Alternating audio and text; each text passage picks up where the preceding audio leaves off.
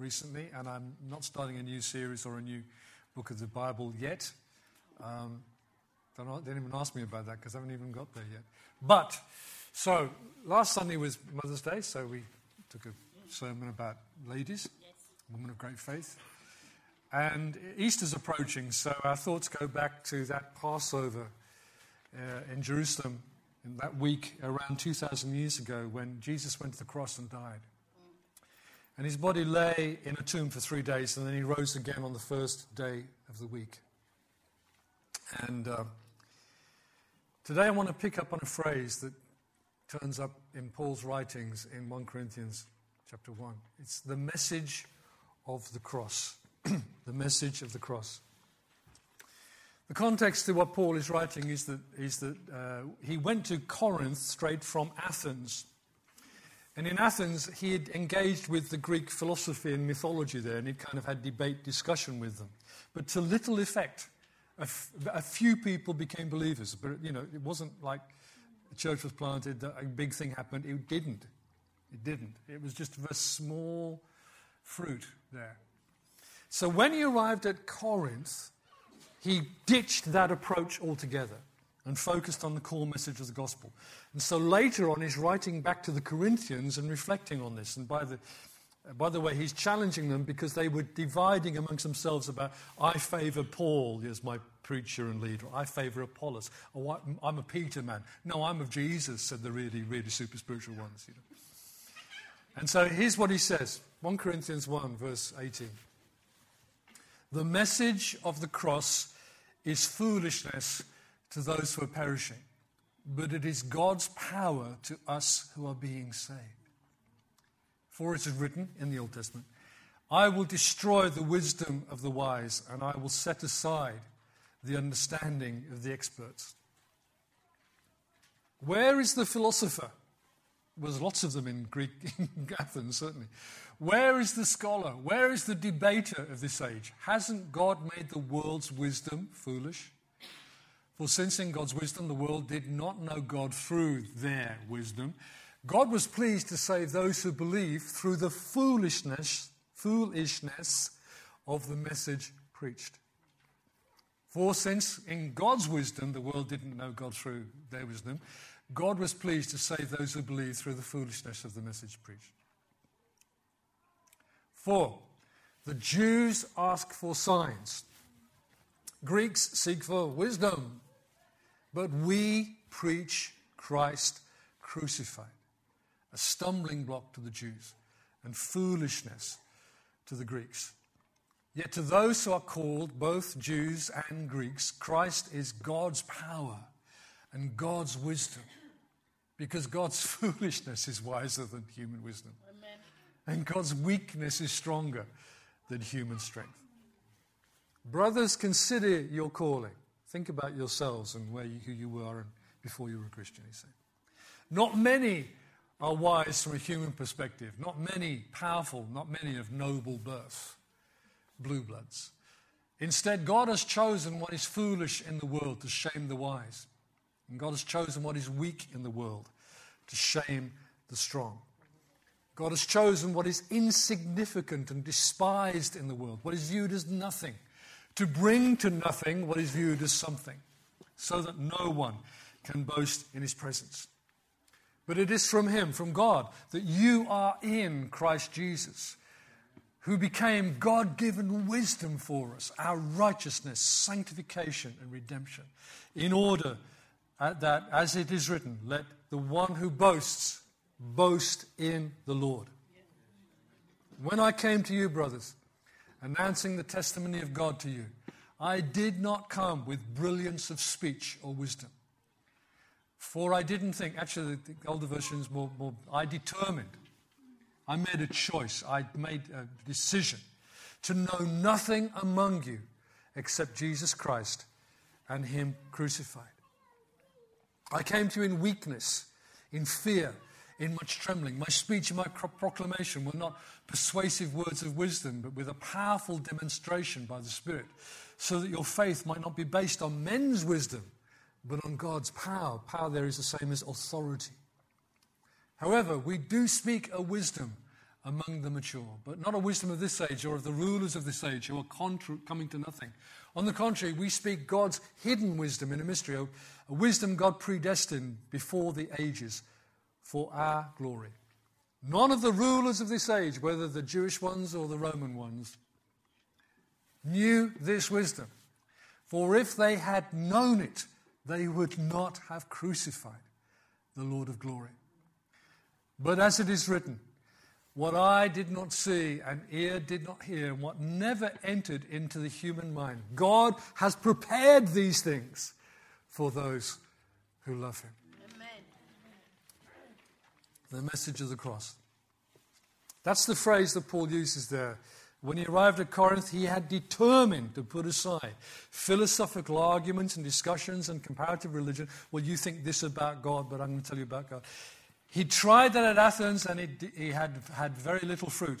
He was going to go to Corinth and he was having, coming back to one message Jesus Christ and Him crucified. Which is ridiculous to Jews and to Greeks, but no, it doesn't matter. That's where the power of God is in this message of the crucified Savior. The cross. The cross. We see crosses everywhere nowadays, you know, images and I didn't put mine on today. I often do wear a metal cross underneath my shirt.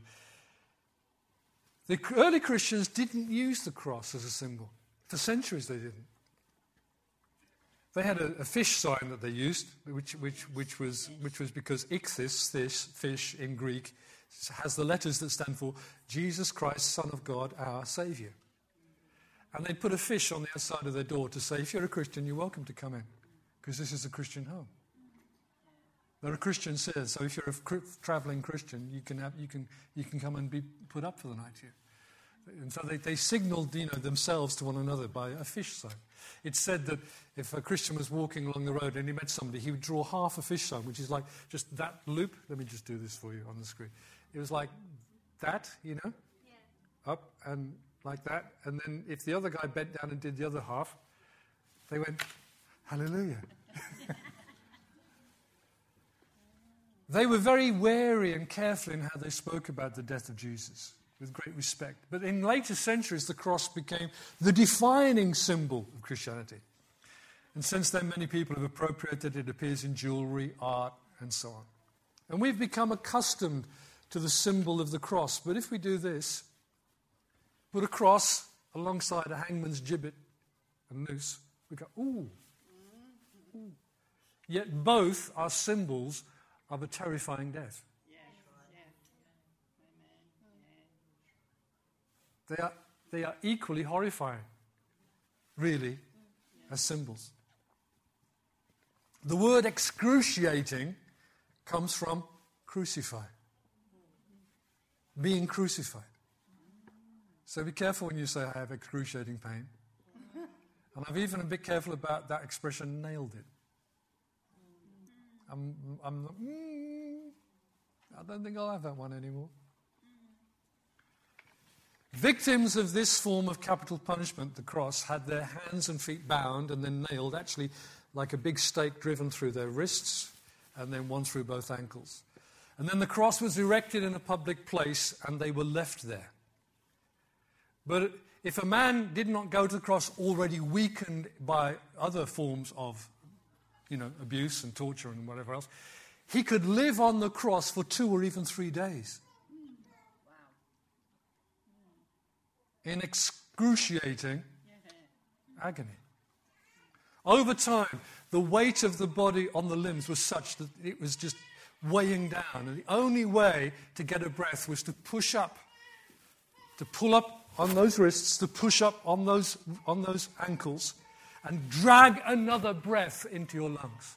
And when a man was no longer strong enough to push and get a breath, that's when he died.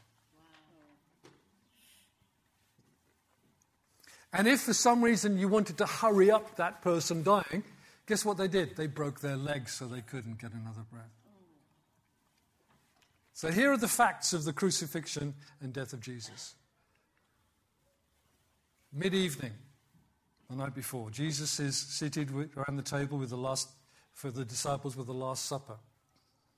And then maybe around midnight, as we say, he goes to Gethsemane and he's praying there, agonizing, blood, sweats, drops of blood coming from his brow because he's struggling with this mission to receive in himself all the sin of the whole world and then go to the cross with it and die the death of the sinner so that we might be reconciled to God. I've got to be careful not to preach everything. We'll be here all afternoon. Mm-hmm. It's okay. While Jesus is there in the garden, Judas comes to betray him to an arresting crowd with a kiss. And Jesus is taken to the Jerusalem, the Jewish authorities, and put on trial. They beat him up, they hear false witnesses against him, and finally, they condemn, condemn him to death for blasphemy, for admitting that he is the Son of God, and therefore, as he'd already had debates with them, you know, if you're the Son of God, you're equal with the Father, aren't you? However, they've committed, they, they want him to die, but only the Romans are allowed to execute people. You know, they had to prove to the Romans that somebody's worthy of death, and the Romans would crucify them. They weren't allowed to do their normal old fashioned stoning thing, you know. So at 6 a.m., as soon as it's daybreak, they're off to the Roman governor, to Pilate. And they say to Pilate, This man is guilty of, and they go, they say, of rebellion against Rome. They change the charge because they want him killed. They want him crucified. Over the next three hours, Pilate knows that this man is innocent, doesn't want to deal with him. His wife about him, saying, Don't have anything to do with this man, you know. Uh, and and, and, and he's, he's trying to wriggle out of it and let Jesus go. He sends him even to Herod, who's the local king under the Roman authorities. And Herod sends him back to Pilate, and, and they'd been enemies before. For some reason, they became chums, friends, because of this transaction. And finally, Pilate even presents Jesus to the crowd gathered outside his, his, his, his, his governor's palace and says, Look, I'll, it's a festival tomorrow. It's the holy day, right? It's Passover. So listen, I've got two prisoners here Barabbas, he's a murderer and a thief and, and a rebel, and he's Jesus. Who, who shall I release to you for the festival? They say, Barabbas! Well, what shall I do with Jesus then? Crucify him! Crucify him! And he washes his hands and said, I'm not, I'm not having to do this. His blood be upon your shoulders. And they actually say, His blood be upon our heads and upon our children. They shout, they bay for his blood. Jesus is taken by the Roman guards, and firstly, he's flogged and abused and mocked by them. And then he's taken to take the cross up to Golgotha, Calvary. Golgotha is a much more ugly word than Calvary. Calvary, Cal- Calvary is skull, Gol, Golgo is skull in Aramaic. It's the place of the skull. It's the thing that the hill that looks like a skull. And that's where people were crucified and put to death. Jesus is weakened by a terrible flogging. And so he can't carry the cross, he's too weak. So they get a man called Simon from Cyrene to carry it for him. Cyrene, my friends, is in North Africa. It's quite possible that Simon was a black man.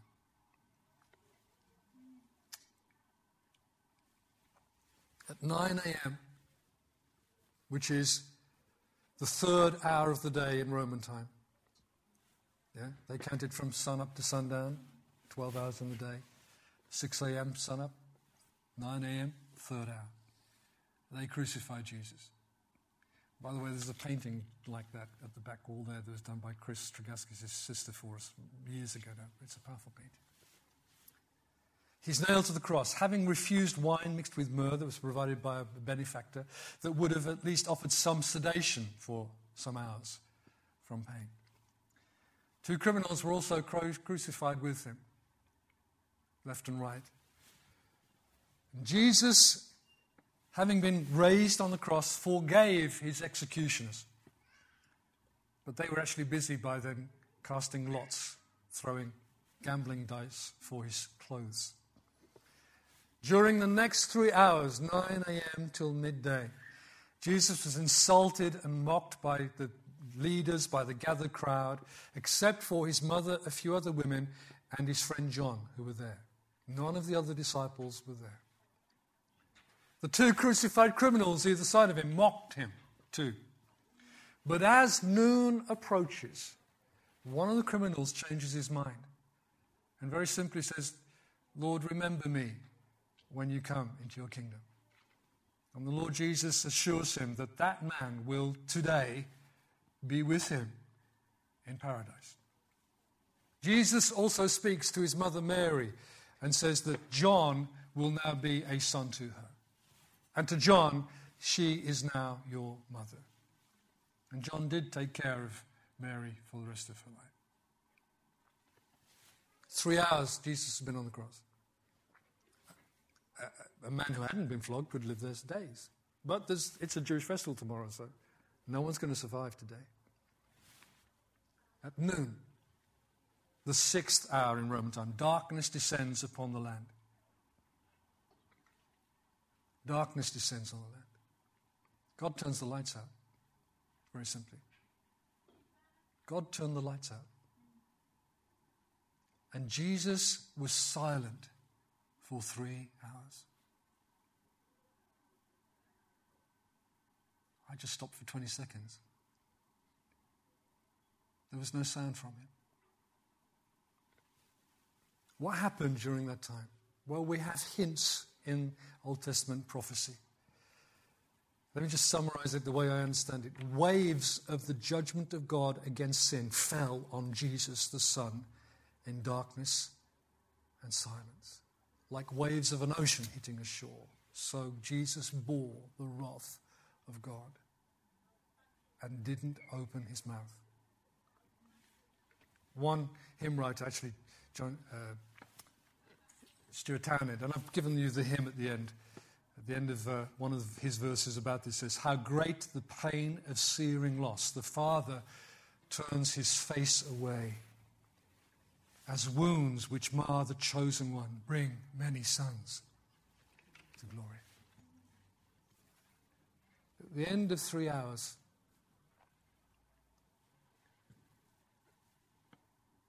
at three o'clock in the afternoon, the light comes back on.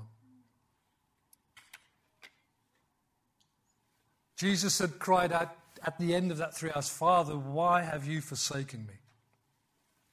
Cry of dereliction at the end of the three hours. And then he said, I thirst.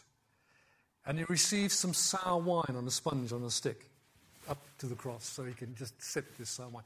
Why did he do that? Well, I, I, have an idea about that, okay? I haven't checked it out to see if anybody agrees with me. But Jesus knew what he was going to do next. And so he has some sour wine to wet his mouth. Because the next thing he does is he cries, and as far as we know, he said it in, in Greek, Tetelestai! Which means it is finished. That, my friends, was the cry of a warrior on the battlefield when he had won. Whenever all, when all the enemies are dead, the warrior stands there and says, It's finished. Jesus, remember, how did people die on the cross? can't get a breath, can't get a breath. Jesus, with a loud voice, shouts, It is finished. And then, more quietly, so that only one of the gospel writers heard it, and that was John. Father, into your hands I commend my spirit. And he breathed his last. Immediately after Jesus died, there was an earthquake in Jerusalem. The veil of the temple was torn from top to bottom because God was not in that house. That was the truth. There was no, there's no shining presence of God in there. It was empty. God was on the cross dying, or had just died. Three o'clock in the afternoon. At Golgotha, the Roman centurion in charge of the execution party said, Surely this was the Son of God. And because sundown is coming in a few hours' time, which would signal the start of the Jewish festival, the Romans are sent in to break the legs of these, these victims. They break the legs of the two criminals to finish them off in another few minutes. But they come to Jesus and they see that he's already dead, so they don't break his legs. But one of the soldiers thrusts a spear into his side, and water and blood pour out of him. His body was taken down, and before sundown, 6 p.m., was laid in the tomb of a man called Joseph of Arimathea, who was one of the Sanhedrin, one of the council that had condemned Jesus to death. Perhaps he hadn't been there that night in the early hours. The tomb was sealed and guarded by the authorities because they were afraid the disciples would steal the body of Jesus away and claim that he'd risen from the dead. Those are the facts of the cross. But the cross has a message. Even when I've told you the facts, there's a message in the cross.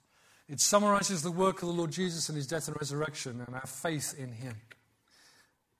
So let's go back and pick up on some of the things and a few thing, things that weren't in 1 Corinthians 8 as well. First of all, the message of the cross is God's wisdom, but foolishness to men, to people. There's a reason why so many people actually hate the cross and, and some other religions. Uh, uh, do you notice that false religions hate the cross? They don't hear about it. You ever, do you ever, you ever have a debate? I'm not saying which religions, but I could mention a few. Yeah? They hate the cross, won't hear about it. Why? Because it's foolishness to those who do not have faith. And then there are people who use the symbol in all sorts of ways, but if you start to explain to them what the cross of Jesus means, they don't want to hear it either. Why is the cross so offensive? Because it kills our wisdom. It tells us that we do not have an idea. We like to think we're okay, we can make it, we can sort ourselves out. I know I've got this that, but I can sort it. The cross says, No, you can't. You need a Savior. You need someone to take your life and kill it and give you a new one.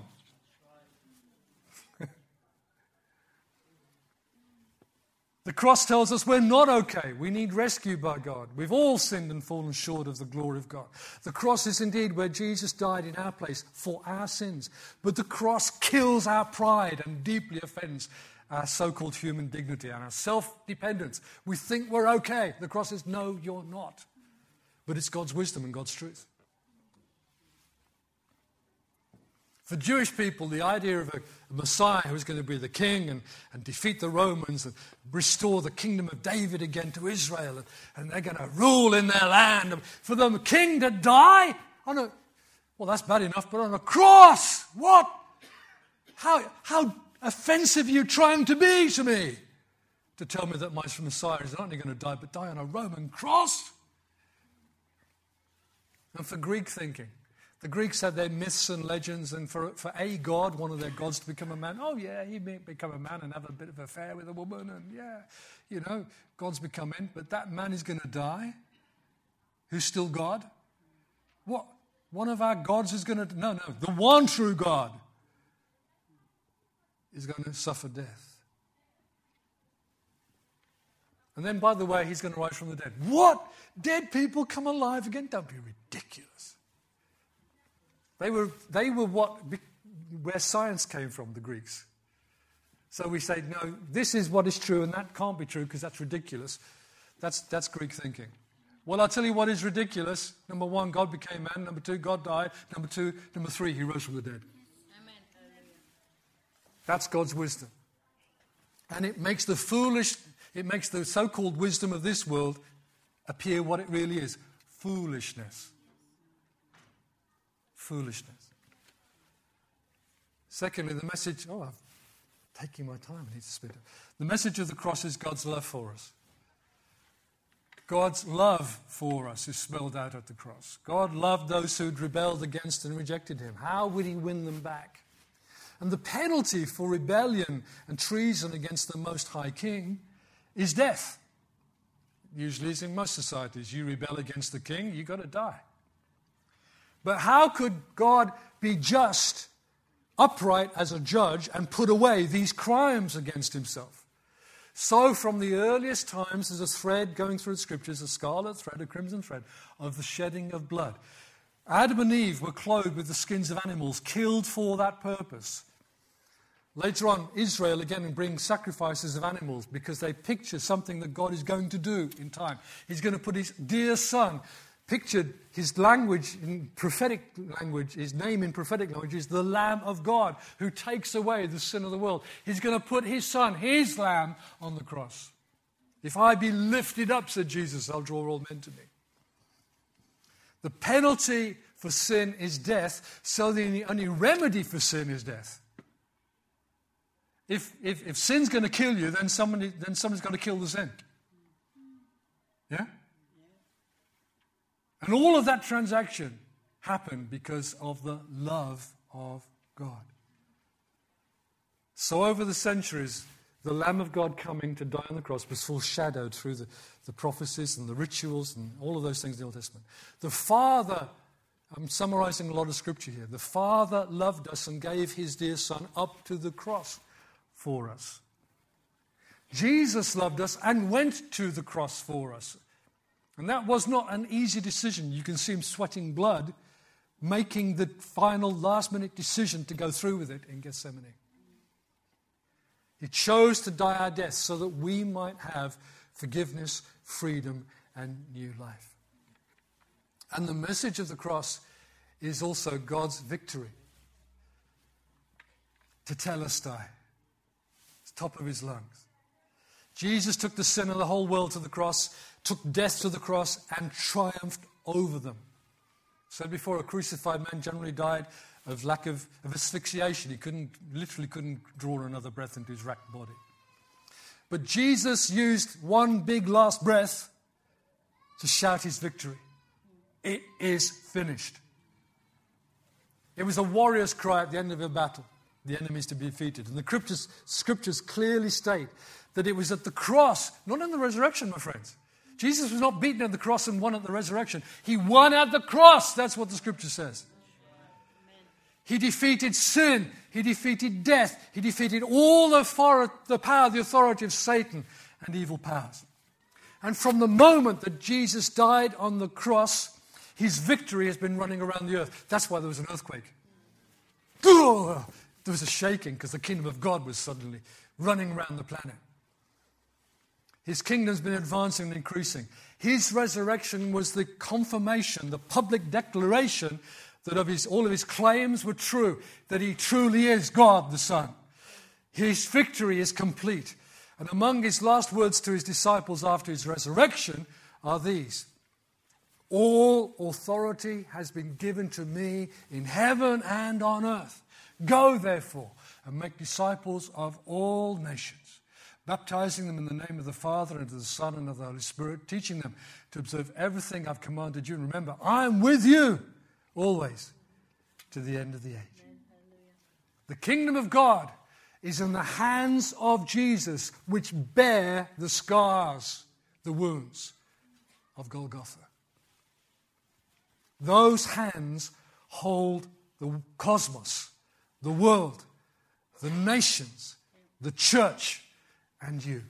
Amen. Those hands hold you.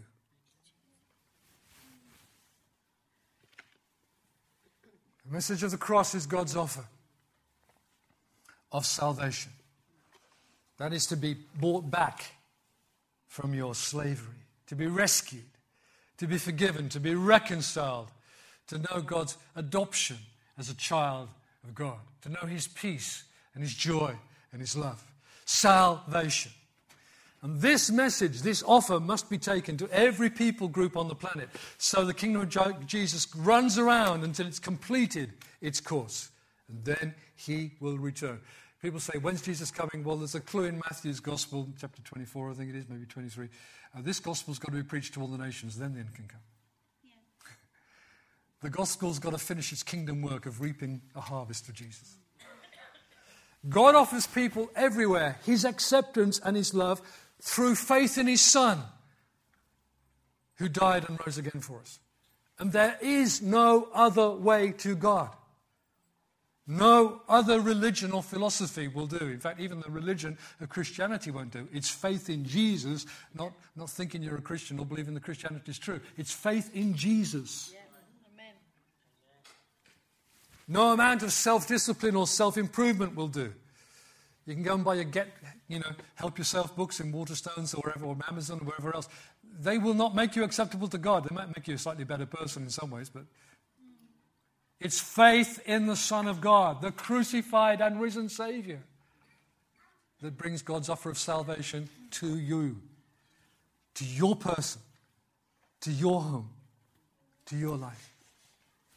Jesus is our Savior through his death on the cross in our place, bearing our sins. So we are preaching this good news, this offer of Jesus, not as a history lesson, though the facts of the death and resurrection of Jesus are true history, and, and recent historians to the time of Jesus report these things. A guy called Josephus, a Jewish man who ended up working for the Romans, reports this man who, who is reported as having been killed and, re, and rose from the dead.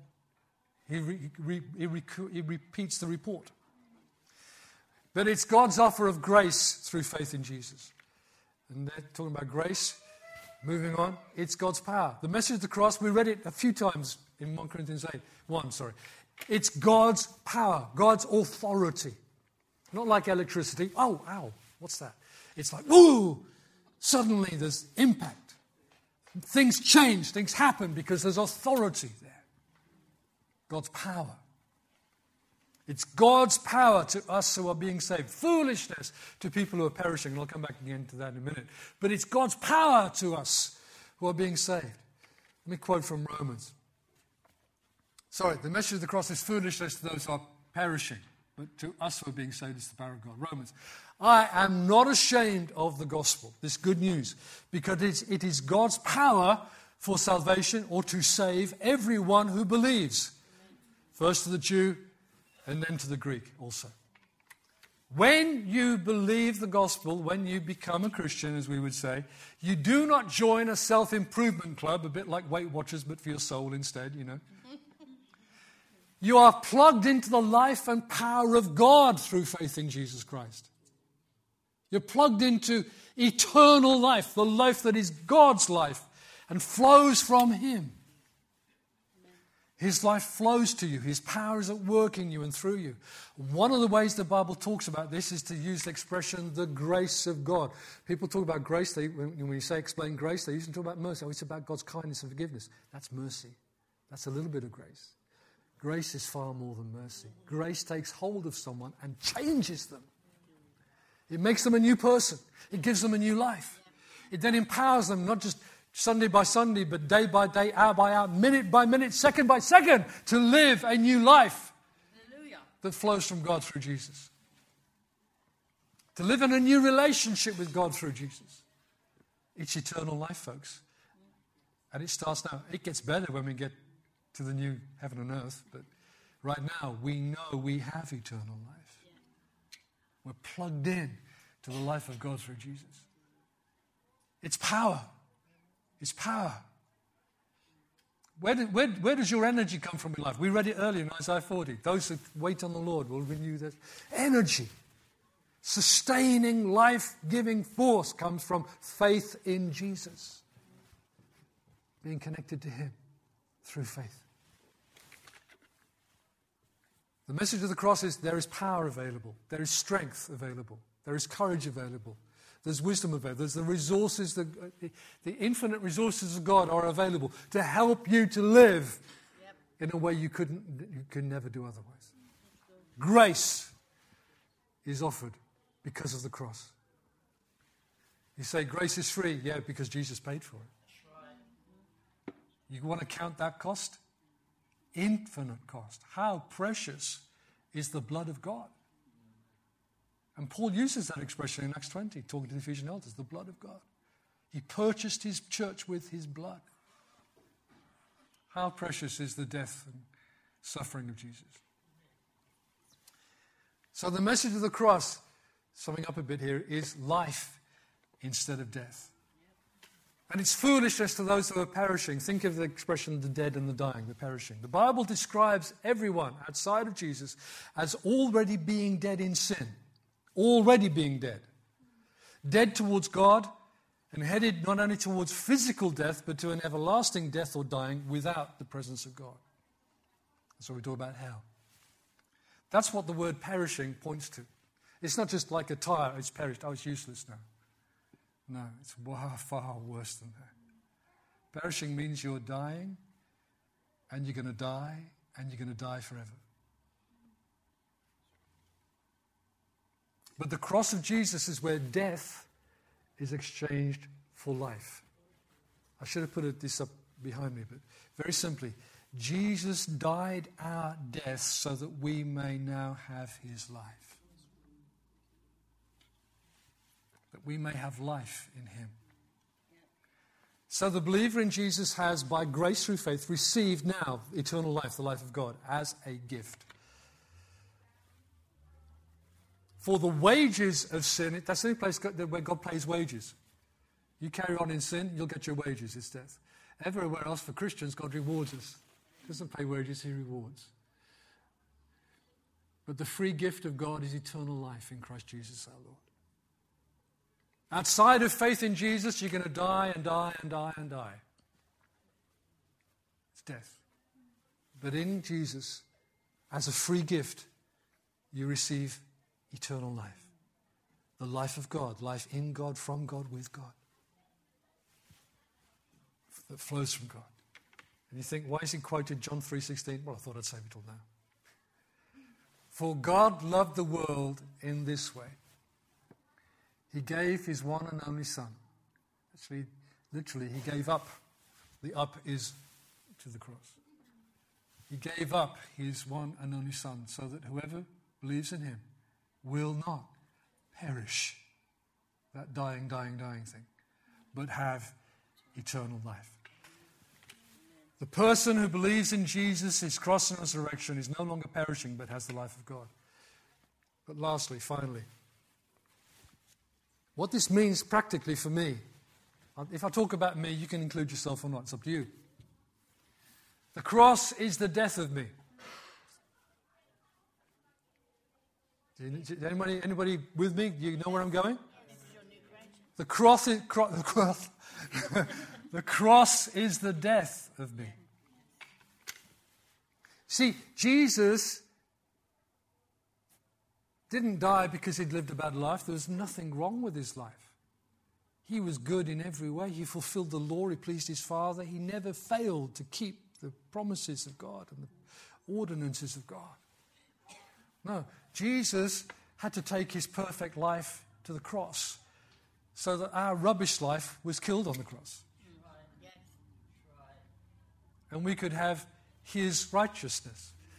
His righteousness is substituted for our wretchedness.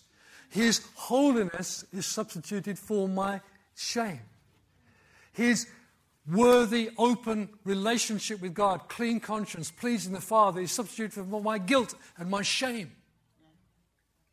So the cross is the death of me. And that is really good news. Because I don't want that life anymore. Listen to Paul preaching this stuff to the Galatians.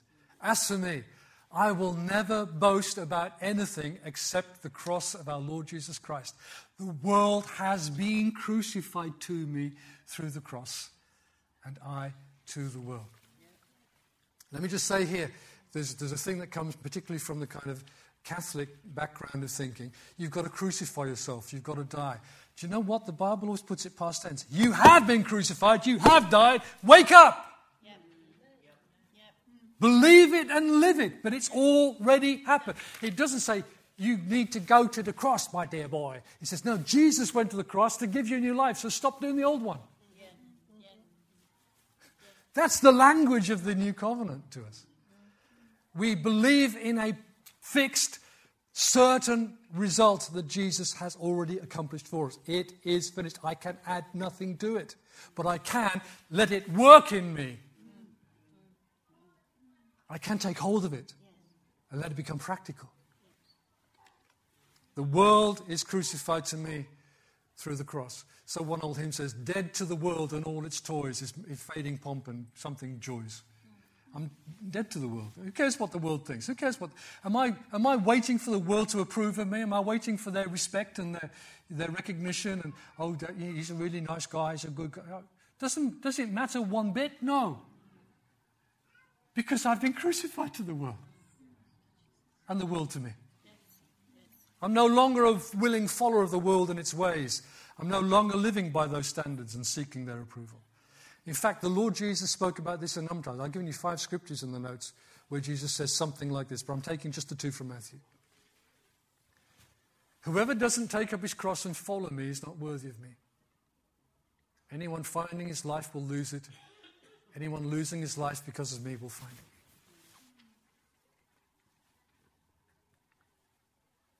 Matthew 16. If anyone wants to come with me, he must deny himself, take up his cross, and follow me. Whoever wants to save his life, you know, becoming a Christian is not getting a bit of life improvement. I'll, I'll carry on with these things, and that's no, that's all right. I'll just carry on being.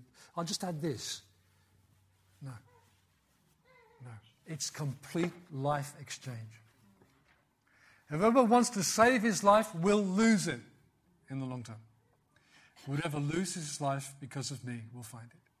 What will it benefit a man if he gains the whole world yet uses his life? Like everything on all the shelves of Amazon came to your house, but you still didn't have eternal life. Or what will a man give in exchange for his life? And Jesus said those things five times over. Remember, Jesus is saying those things to people before he's been crucified. How shocking is that? You want to follow me, you've got to pick up your cross. He's talking about the cross again. He keeps talking about the cross. What is it? What is he going on with?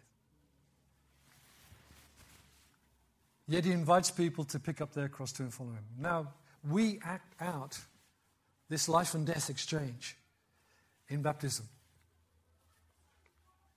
Whoever does not bear his own cross and come after me cannot be my disciple. Romans 6, verse 14. 4. What Jesus accomplished on the cross, and we believe, and we, we lay claim to, we're saying, yes, that's true for me. I believe that that's true for me too. Thank you, Jesus. We then get in the water and we act it out. Here it is. Therefore, we were buried with him by baptism into death. We don't bury you in soil because that would be pretty messy and maybe it might kill you. We bury you in water and only for a moment or two before we pull you back out again. In order that just as Christ was raised from the dead by the glory of the Father, so we now too may walk in a new way of life. The old life, buried with Him in baptism. And I've encouraged people before now when they've been really conscious about their past and how bad they've been in their past. I said, I've used this analogy. I said, you get the water in there that we baptize you. Do you know where it goes when we pull the plug or down the drain? Yeah, where does it go down the drain? And they go down the sewer. I said, That's where your old life belongs, isn't it? You happy now? Yeah? We're going to wash it down the sewer where it belongs. And you are going to come out the water to live a new life in Jesus. Yeah? It's powerful stuff, this. We're acting out some, because the cross is the power of God. So when we embrace the cross and says, "Yes, Jesus, thank you. My old life is dead. I don't want to live one more second of that." And we wash it away by submitting to baptism in water. From then on, we choose to live by the grace of God, for the glory of God, by the energy He supplies, by the wisdom He supplies, day by day, hour by hour, minute by minute, living this new life of faith.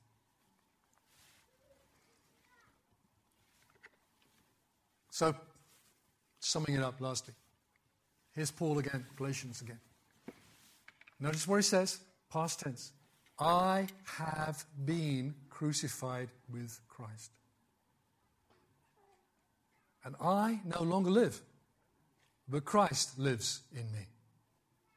His old life was killing Christians. he's very glad that he's not living that old life anymore. I no longer live, but Christ lives in me. The life I now live in the body, I live by faith in the Son of God. All the time, 24 7. Who loved me. And he, listen, you can't get away from the cross. He loved me, and what? What did he do? He gave himself for me. That, best I can in one, one go, is, my friends, is the message of the cross. All of the above. It's good news. And if you will embrace it, even the death of me is good news to receive new life in Jesus. Have you received and believed this message of the cross? Have you personally responded to it? You see, this message must be preached to all nations so that all nations, one by one, person by person, can say, Yes, I believe that. I receive that as being true for me. So when I'm presenting this to you, I'm not saying, Do you see this truth? You go, Yeah, yeah, yeah, okay, that's true. No. This is true and I must have it. This is true and I must live it. This is true and today I must pin my whole life upon it. Yes. That's faith. Amen. I challenge you to faith in the message. Not just hearing it and kind of accepting it, but to faithfully responding to the offer of God in the message of the cross. Let's bow our heads in prayer.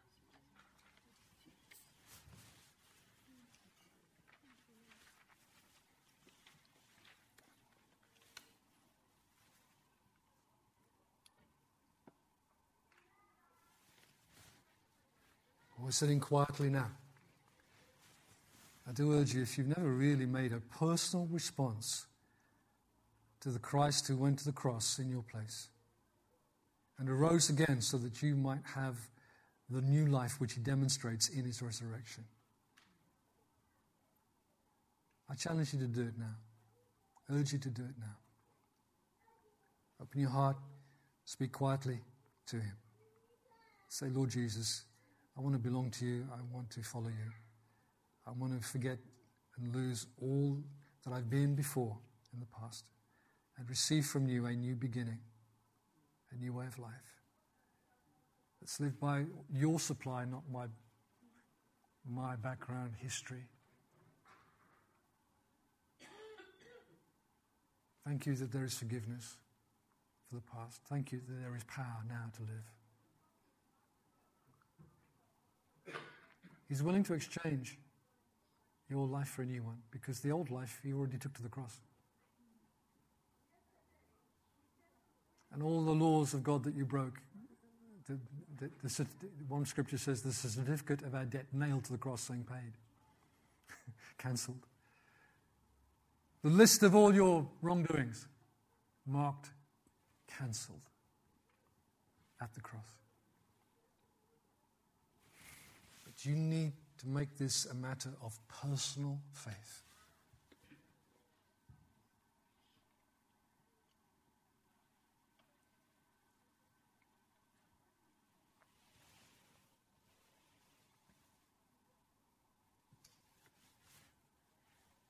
Holy Spirit, I pray that you'll help and strengthen anyone who right now is pouring out their heart to Jesus